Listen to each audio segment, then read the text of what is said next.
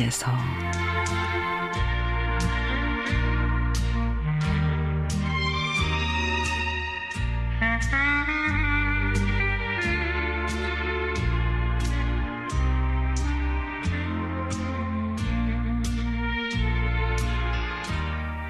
아침부터 막내 딸아이가 오만 짜증을 다 부립니다. 사실 그날은 친정에 가기로 했던 날이었는데 남편이 잔업을 하게 돼 못 가게 됐거든요. 딸아이는 외가에 가는 걸 참 좋아합니다. 사달라는 장난감 다 사주는 할아버지. 손녀가 야채를 안 먹겠다 그러면 일일이 골라주는 할머니가 계시니까요. 딸아이가 할아버지한테 전화를 걸어 달랍니다.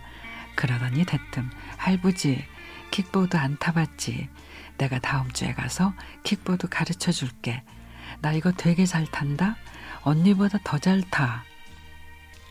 아빠는 킥보드가 뭔지 모르지만 아는 척 맞장구를 쳐주시며 너무너무 기대된다 싶니다.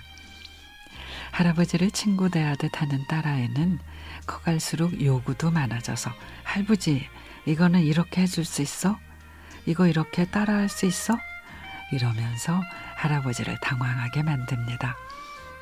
그래도 할아버지는 거부하지 않고 또 곧잘 아이의 시선에 맞춰 따라가 주십니다. 제가 어릴 적 그때는 지금처럼 가지고 놀 만한 뭔가가 많지도 않았습니다. 그저 문방구에서 파는 종이 인형이 전부였죠. 아빠는 커다랗고 단단한 손으로 종이 인형을 잘라준다고 애를 쓰곤 하셨는데 서툰 가위줄로 자주 인형의 발목이나 손목을 동강내시곤 했는데 그때는 어린 마음에 아빠 미워 하면서 자지러지게 울었던 기억이 있습니다. 이제는 손녀의 놀이 대상이 돼버려 장단을 맞추느라 고생이신 우리 아빠.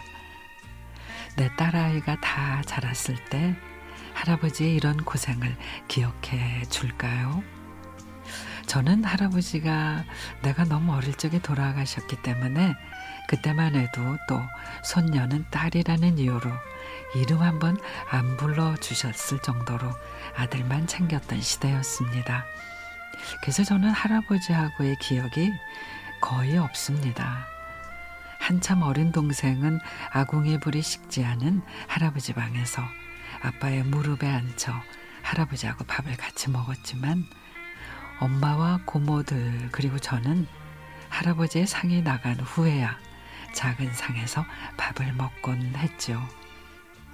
가끔 딸아이와 친구처럼 놀아주는 아빠의 뒷모습을 보면 그때의 서운했던 감정이 몰아치며 그래도 내가 받지 못했던 할아버지에 대한 사랑을 내 딸에게 대신 전해주는 아빠가 너무도 고맙습니다.